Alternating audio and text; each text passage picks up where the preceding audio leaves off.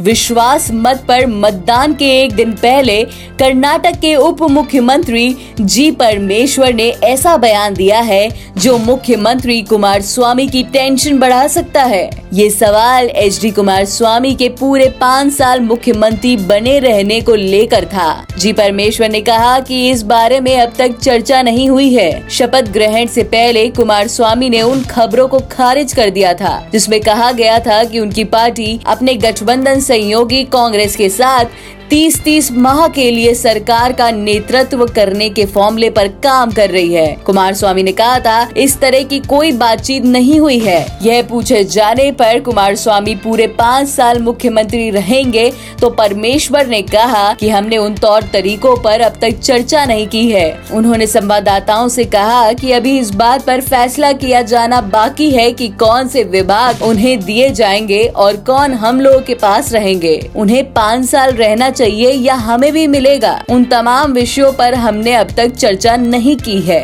इससे जुड़ी और भी खबरों के लिए सुनते रहिए देश की डोज, हर रोज ओनली ऑन डोज ऐप